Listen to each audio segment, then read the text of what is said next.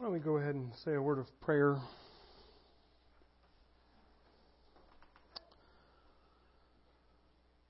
Father, we are so privileged to come into your presence.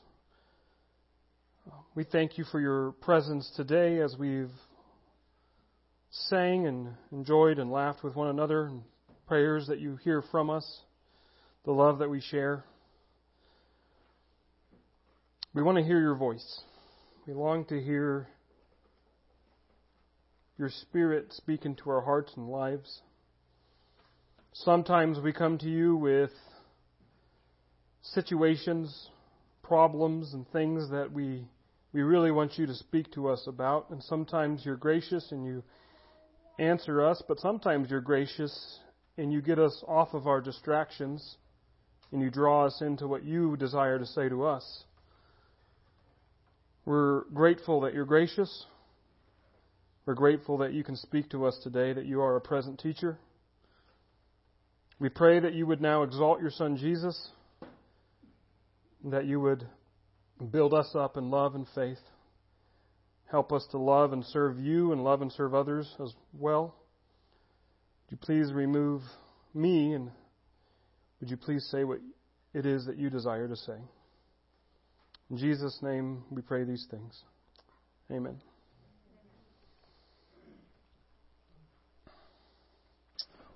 What is church? What is the church for? With the start of this pandemic in early in 2020, I can think of two big things, one good and one bad, that has affected really the church. The first good thing is that the church, in large part, has found creative ways to continue its mission. Uh, I started doing these online sermons. It's why I feel like I take about 50 minutes getting ready before I can sit up and preach. And there have been people who I've never heard of reach out to me and thank me because the sermons are public, people share them, and then next thing I know, somebody from Florida or even across the ocean checks in every day, every Sunday, to hear some sermons. People, some people who may have not heard the gospel, or people who haven't been faithful to attend church as much as they've wanted to in the past, are at least now hearing sermons from not only me, which is a good thing, but other people. That's a good thing. The bad thing is this some people get content with staying home so that in areas when restrictions are, are lifted, perhaps their home church continues like we are to put our services online for viewing and listening, and then some folks adapted to a new routine and they're not making it out. Folks who may not venture out for reasons due to COVID, but folks who can and maybe they at least go get groceries or go do other activities, but they've adapted to just listening to the sermon online and otherwise go about their lives outside of the church and forsake fellowship. What is the church? Did God intend for church to adapt and change throughout the ages to where now He's okay if we're just on mission by ourselves and, and listen to teaching or read teaching on our own time? Why do we meet together? Why is it important to meet together?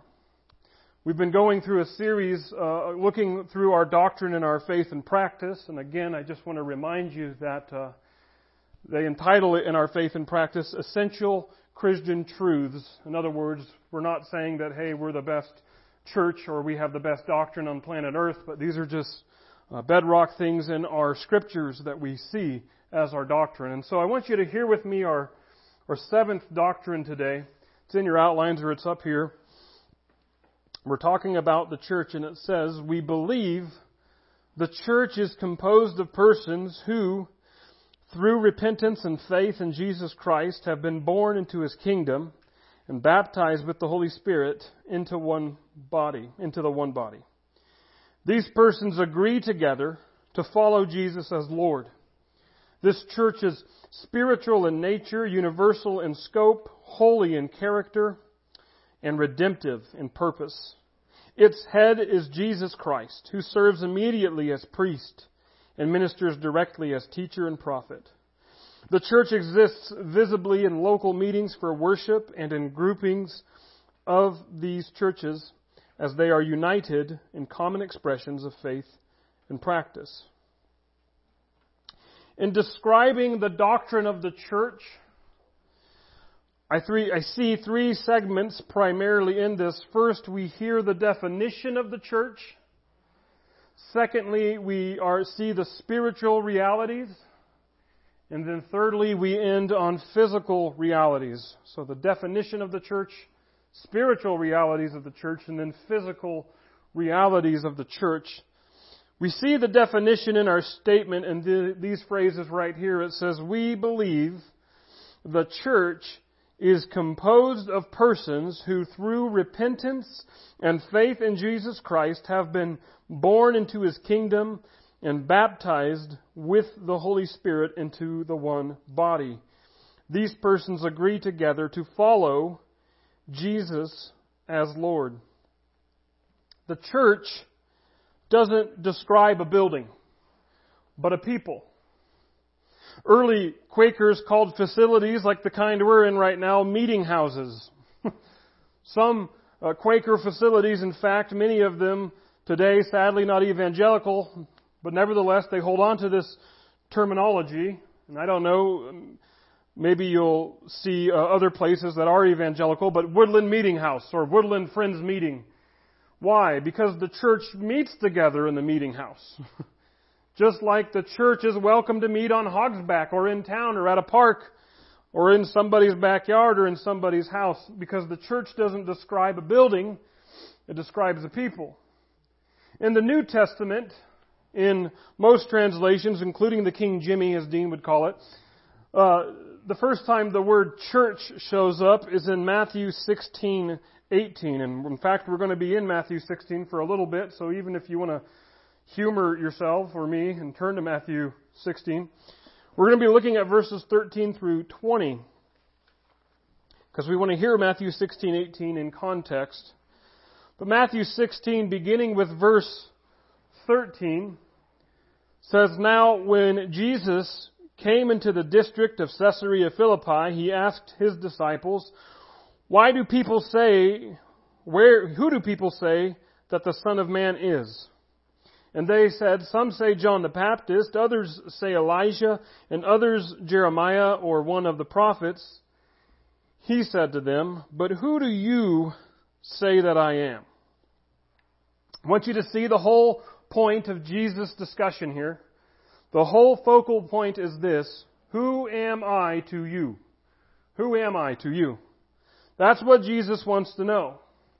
Now, the disciples and the uh, apostles are like you and I, and sometimes we're either afraid to commit or we're afraid to really explore our answers to tough questions. That's why I think Jesus presses the disciples. Secondly, he, he had to gear them up first. Who do other people say that I am? But, but then he says, okay, I've heard what the population says about me, but now I want to know, who do you say that I am? Simon Peter replied, You are the Christ, the Son of the living God. This is a confession, right? A profession of faith. The same one that any converting Christian does. I'm not saying those exact words, but in theory, in heart, that's what you should do. For Peter, to say that Jesus is the Christ is simply the Greek form of the term Messiah. He's saying that Jesus is the long anticipated Savior coming in the likes of King David. He's the one who's been prophesied about. But then Peter says that Jesus is the Son of the living God. And I've used this before, but if you're the son of a dog, you are dog. That's your species. if you're the son of man, you are man. And if you're the son of God, you are God. So Peter says two things here. Jesus is the Messiah, the Savior, the King like David, and then secondly, He's more than man, He's the Son of God. This is a confession. Now listen to how Jesus responds. Verse 17. And Jesus answered him, Blessed are you, Simon Bar Jonah, for flesh and blood has not revealed this to you, but my Father who is in heaven. First, Jesus says that Peter is blessed. He's blessed to know this truth that Jesus is the Messiah, the Christ, and the Son of God. But then secondly, Jesus says that Peter knew this not by natural means, but by God given means. Grace. Supernatural enlightenment. The very Spirit of God has revealed this to Peter. That much how Jesus opened the eyes of the blind, so God had to open Peter's blind spiritual eyes to see this about Jesus. And it seems this is the case with everyone. Jesus says in John 6:44 that no one can come to Jesus, come in the believing sense, that is unless the Father who sent Jesus draws people. So it takes God to know God. That's what Jesus says. Now here's where it gets tricky and here's where some interpretations differ. Verse 18. And I tell you, you are Peter, and on this rock I will build my church. There's the word church. And the gates of hell shall not prevail against it. I will give you the keys of the kingdom of heaven, and whatever you bind on earth shall be bound in heaven, and whatever you loose on earth shall be loosed in heaven. Then he strictly charged the disciples to tell no one that he was the Christ. In order to interpret this, I want you to have in mind the apparent beginning and the ending of this entire episode. Now I say apparent because even though our Bibles like to section the beginning and the end, it's not like the evangelist Matthew whenever he was writing the Greek had a subheading and sectioned it off for us. But it seems to me that most Bible editors and translators are right that this episode begins with Jesus talking about his identity in verse 13. And he ends it with Jesus charging the disciples to not share at this moment who he is. Verse 20. So it's a section primarily about the identity of Jesus. Does that make sense? Okay. Secondly, I would say that the differing interpretations hinge on verse 18. People disagree on verse 18. Thirdly, I would say that logic in Bible reading, or reading actually any form of literature, to understand an immediate text, we should examine the context. so, how does the context inform the immediate text of verse 18? See, if the entire passage here is about the identity of Christ, or even the confession of the identity of Christ, how does that inform verse 18? Peter's name comes from Petra, or rock, or stone. Some have suggested, and I'm only going to say suggested because I'm not going to deny there's controversy understanding verse 18, but some have suggested that Jesus is, is almost using wordplay here in concerning Peter's name.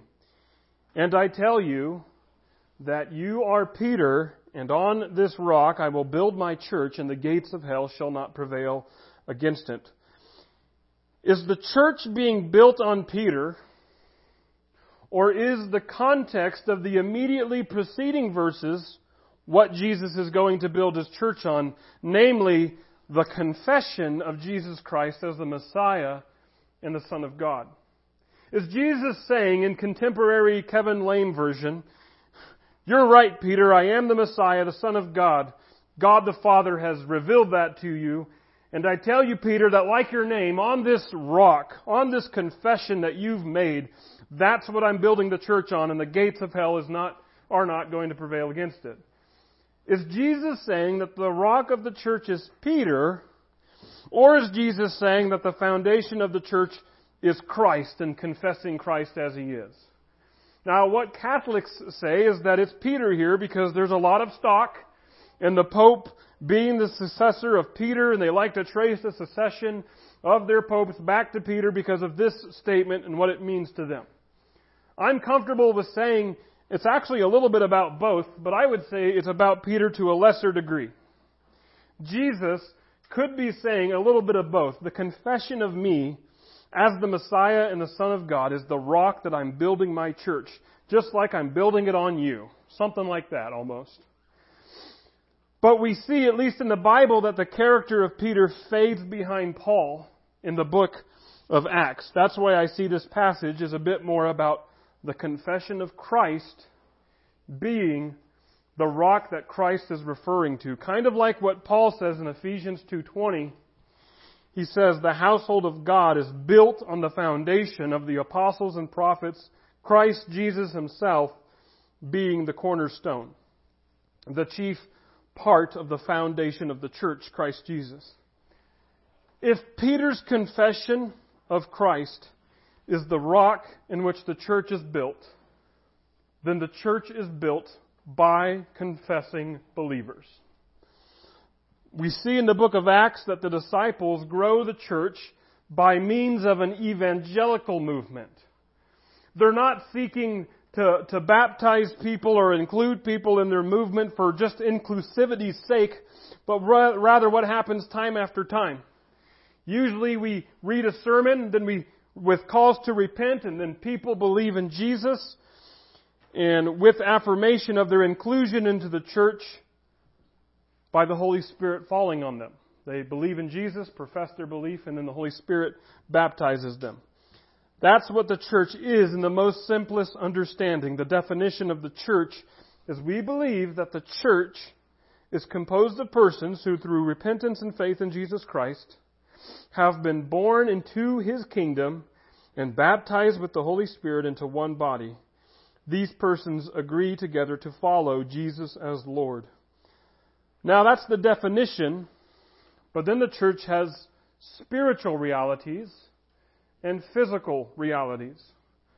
For the spiritual realities, our statement continues this way.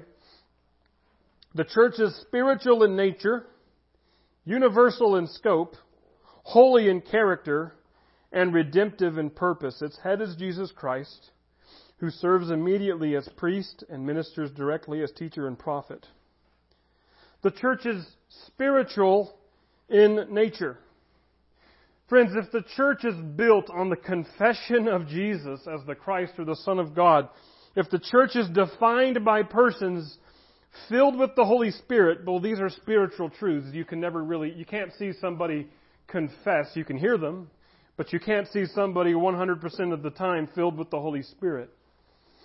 I remember having this discussion actually with a person I grew up with in my home church who went to the Catholic Church as a practicing Catholic talking about the nature of the church, and actually, where I went to try and understand my belief in the church was in John 15. If you've been reading our newsletter that our church puts out weekly, I, I started on this series that I did a few years back in John 15, actually. But the church is described in John 15, I believe, in a spiritual description. Jesus says, He is the vine and we are the branches. And if we abide in Him and we produce fruit because the vine produces it in us. See, Jesus isn't talking about physical realities here. He's using imagery to tell us a spiritual truth. There is an organic union taking place, a spiritual union that's really so close that people should see us and not know where Jesus begins and we end.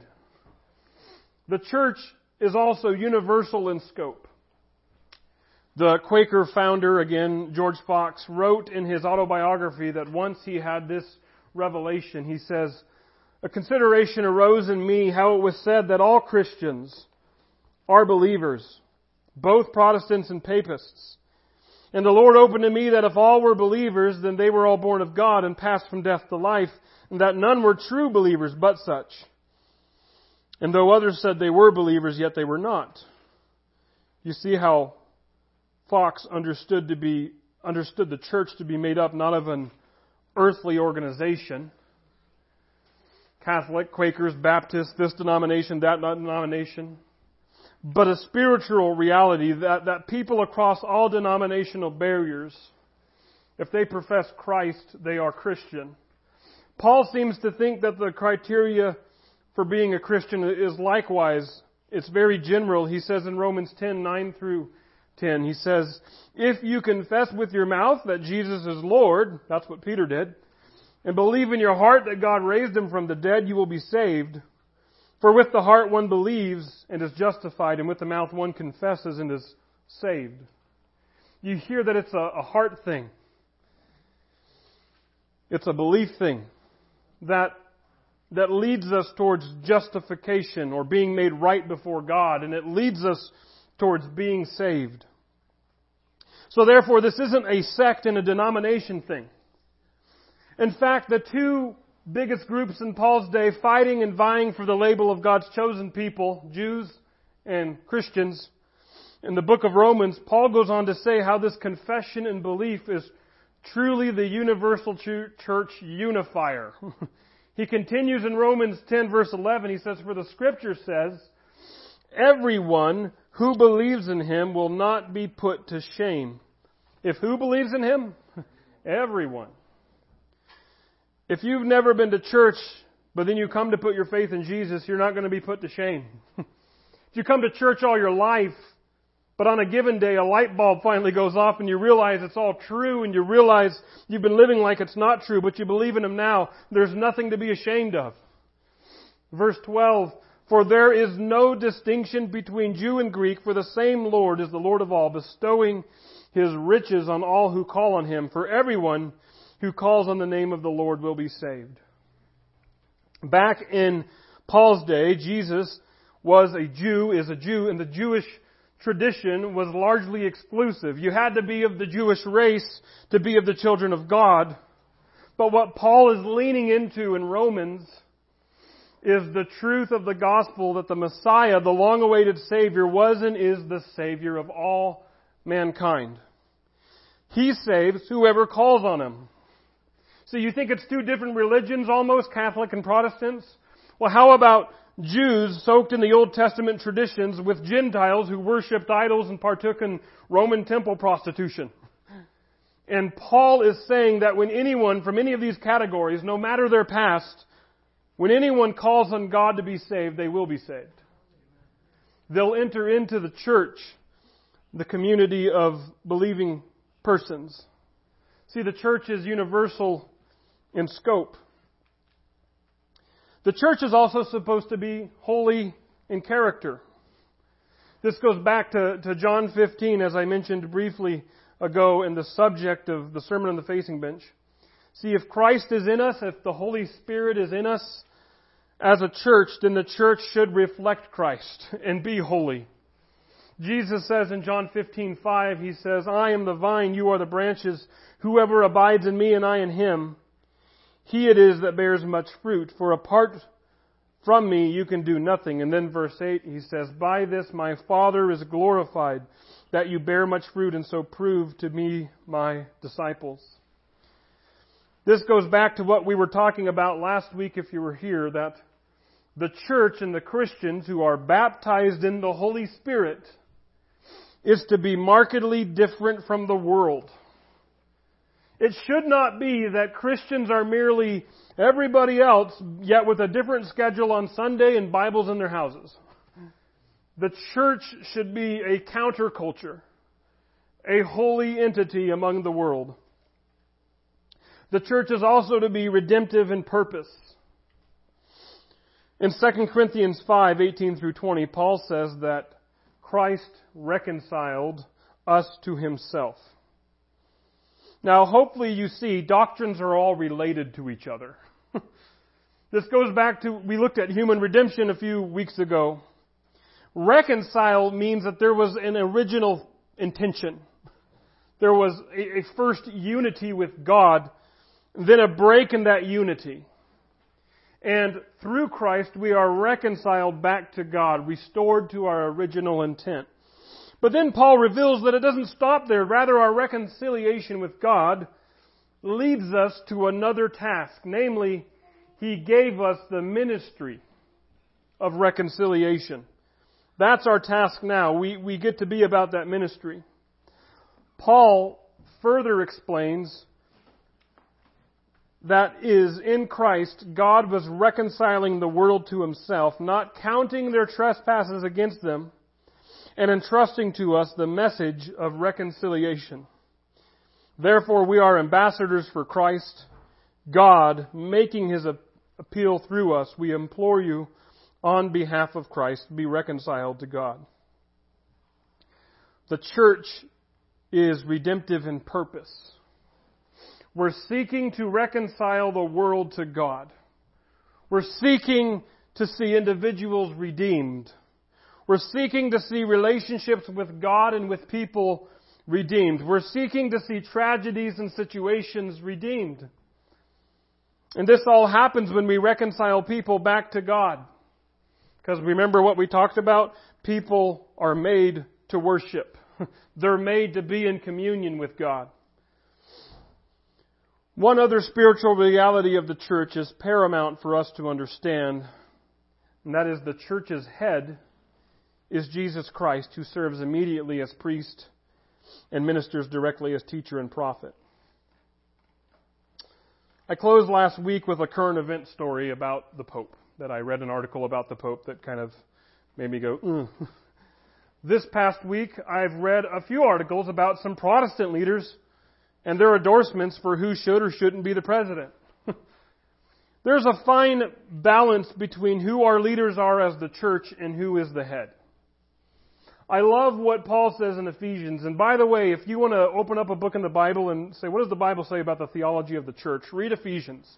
That's really for the most part, Paul's theology on the church. But in Ephesians 4, 11 through 16, Paul writes this, and he gave the apostles, the prophets, the evangelists, the shepherds, some say pastors there, and teachers, to equip the saints for the work of ministry for the building up of the body of Christ. So do you hear that? That there are people that God has given to the church. Now this isn't an arrogant, I'm God's gift to the church. but in a role sort of way. Hey, God has selected redeemed sinners among His church to act in these roles. Now they're still capable of sinning, capable of not being the best they should be. And should they not act with humility and service and not act out of the Spirit's power. But they are given to the church to equip the saints for the work of ministry. Or I like what the NIV says, to prepare God's people for works of service.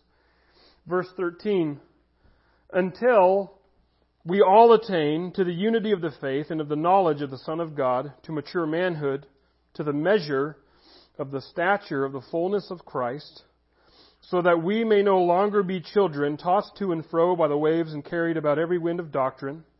Some, vision, some versions just say every wind of teaching here. By human cunning, by craftiness, in deceitful schemes. Here's what Paul's saying that God's gift of apostles, prophets, evangelists, shepherds, and teachers are meant to instill in people a thirst for God so much that we take advantage of the Holy Spirit's presence within us.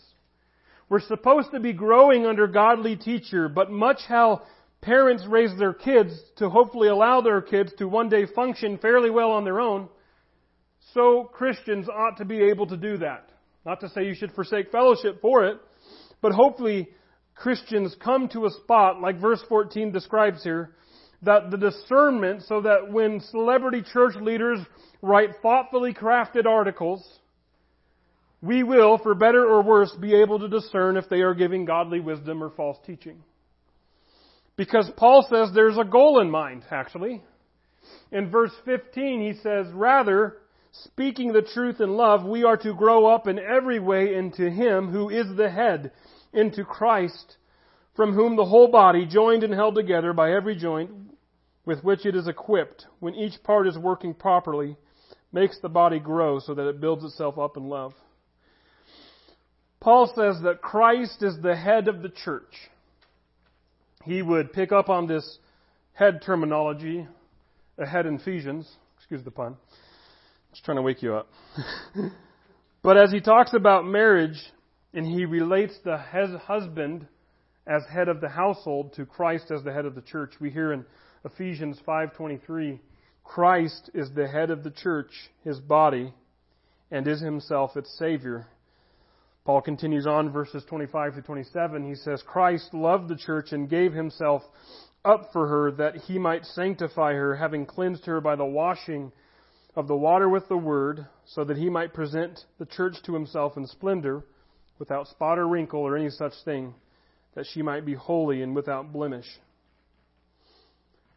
Christ is the head of the church, serving as its priest.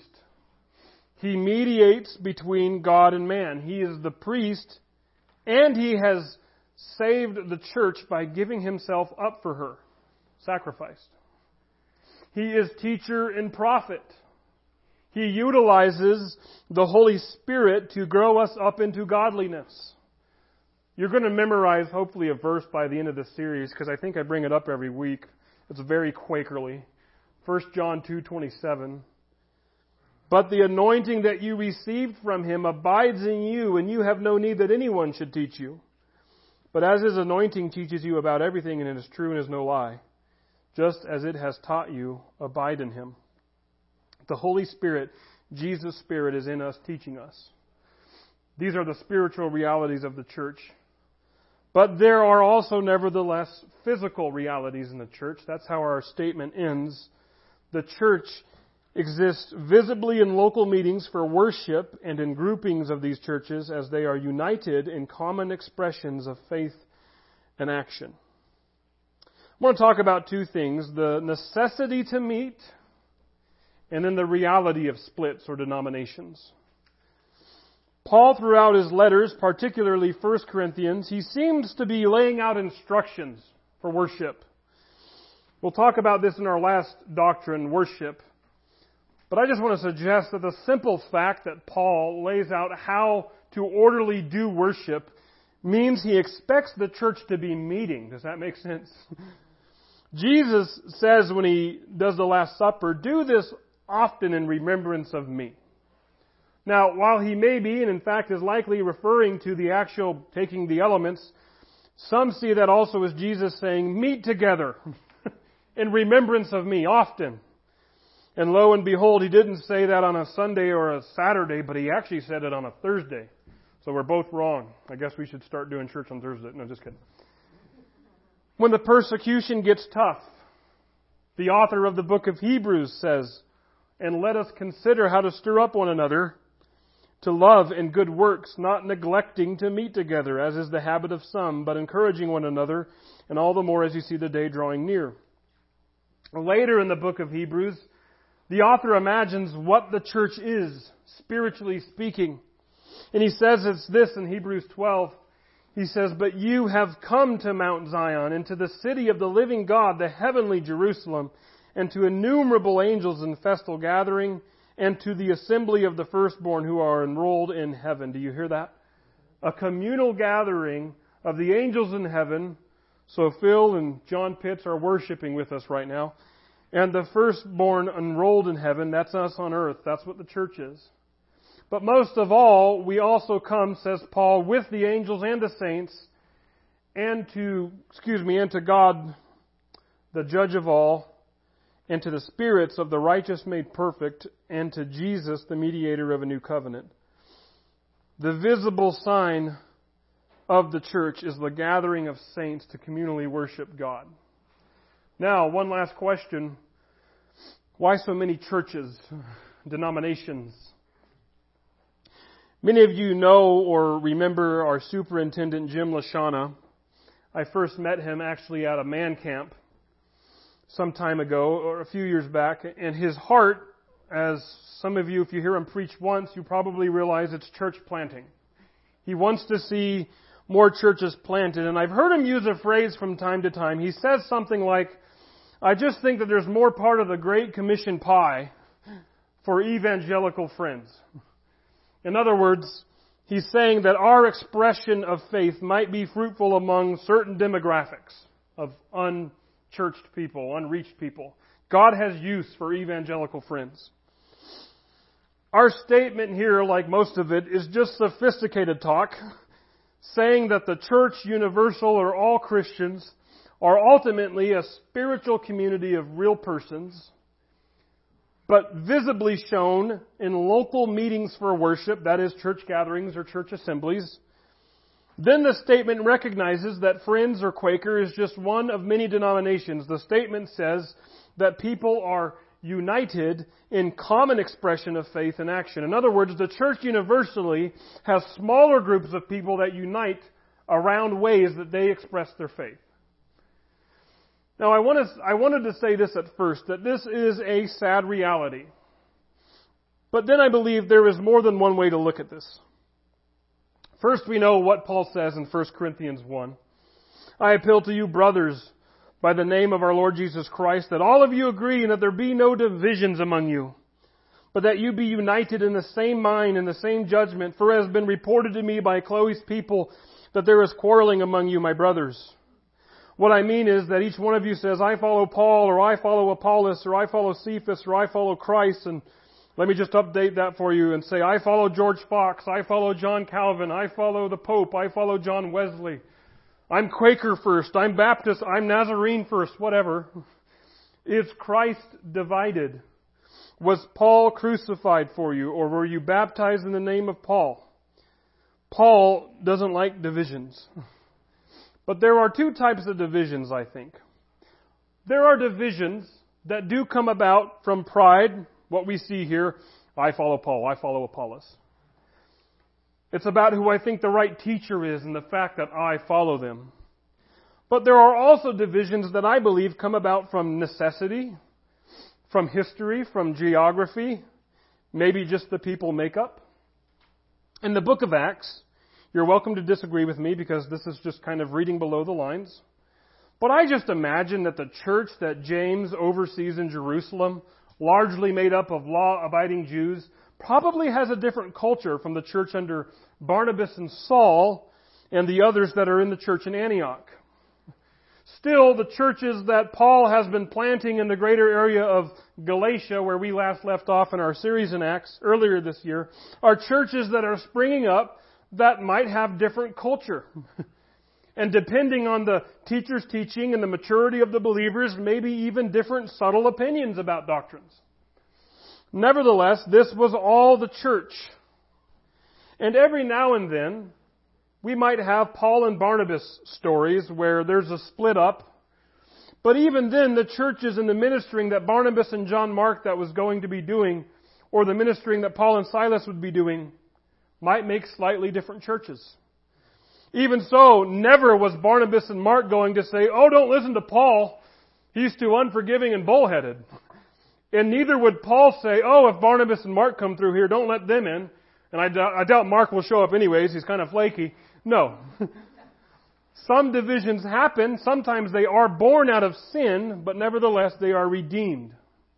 And other times they are born out of necessity or geography or just the reality of the situation. Different cultures are birthed.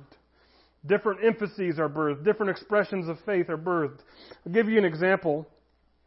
You know that sometimes I might get a little animated up here preaching, and I begin to sound like a Southern Baptist married a Pentecostal.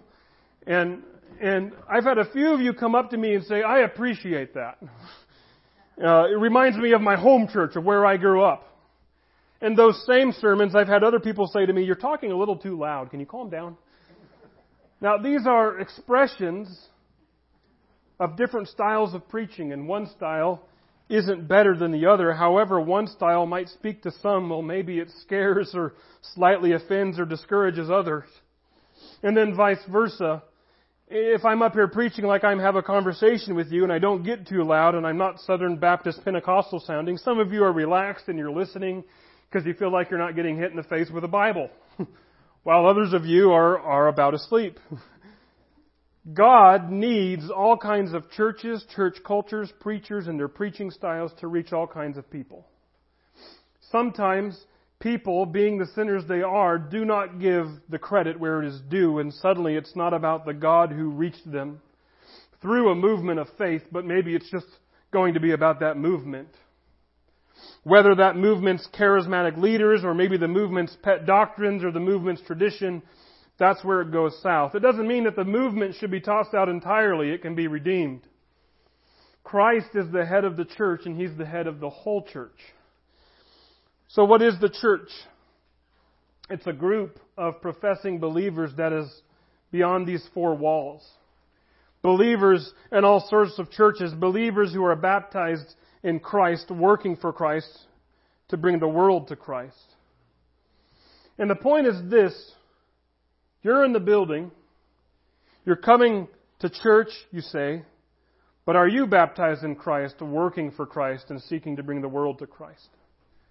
I have to believe this, that just what I said about God needing all kinds of churches to reach all kinds of people. God needs you in your own style to reach certain people. Are you baptized in Christ, full of the Spirit, so that you might work for Christ and add to His church by seeing your part of the world reconciled to Christ? Let's pray.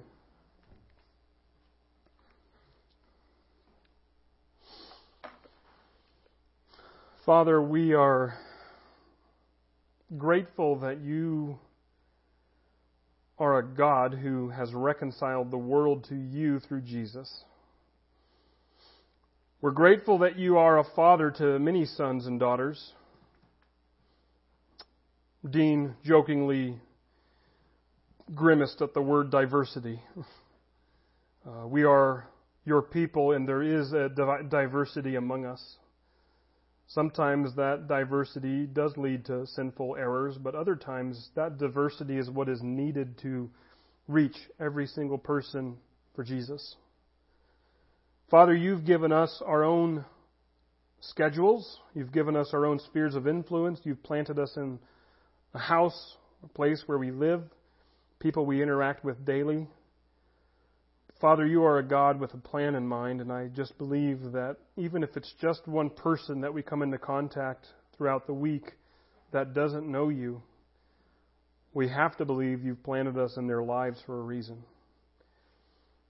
Father, would we view our daily walk as one of ministry and mission? Would you help us to be faithful to you? Would you help us to be filled with your Spirit so that whenever we do minister to them, it is your Spirit speaking to them? Father, prepare hearts around us to receive your word, to receive your invitation to come to the kingdom. Thank you that for whatever reason you would leave with us sinners the mission of saving the world. Help us, Lord Jesus, to continue to die to sin daily, to trust in you, and to act full of your Holy Spirit. Thank you for the gift of the church. Help us to not forsake it. Father, we love you and we thank you, and we pray all these things in Jesus' name. Amen.